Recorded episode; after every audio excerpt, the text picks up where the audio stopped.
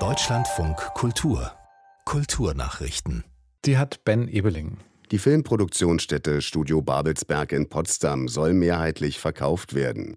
Eine entsprechende Vereinbarung sei mit der Firma TPG Real Estate Partners getroffen worden, teilte die Studio Babelsberg AG mit. Das Studio Babelsberg wurde 1912 gegründet. Es ist nach eigenen Angaben das älteste Großatelier-Filmstudio der Welt und die Wiege des deutschen Films. Facebook hat knapp 150 Konten und Gruppen auf seinen Plattformen gelöscht, die der Konzern der Querdenker-Szene zuordnet. Begründet wurde die Aktion mit Falschinformationen, Hassrede und Anstiftung zur Gewalt. In der vorliegenden Form würden die Inhalte das Potenzial bergen, in reale Gewalt umzuschlagen. Markus Schuler. Das soziale Netzwerk teilte mit, es sei weltweit die erste gezielte Aktion, die sich gegen eine Gruppierung richte, die eine koordinierte Schädigung der Gesellschaft beabsichtige.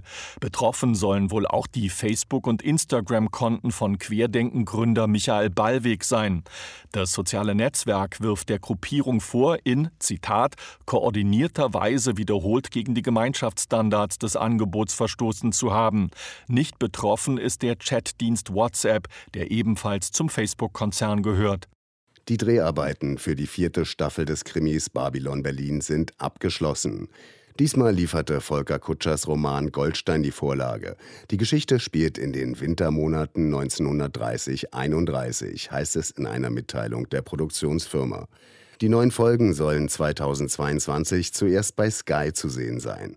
Ein halbes Jahr später ist die Ausstrahlung im ersten geplant. Regie führten erneut Henrik Handlüchten, Achim von Borries und Tom Tikwa. Der Berlin-Krimi mit Volker Bruch und Lief Lisa Fries in den Hauptrollen ist eine der erfolgreichsten deutschen Serien der vergangenen Jahre. Großbritanniens Premierminister Johnson hatte angekündigt, das imperiale System für Gewichte und Maße wieder einzuführen. Das berichtet die Zeitung The Times. Damit dürfen Geschäfte künftig ihre Waren nur noch in Pfund und Unze auszeichnen. Unter EU-Regeln war das nur erlaubt, wenn zugleich das Gewicht in Kilogramm angegeben war. Brexit-Befürwortern war das Verbot ein Dorn im Auge. Sie feiern jetzt die Rückkehr zu englischen Traditionen.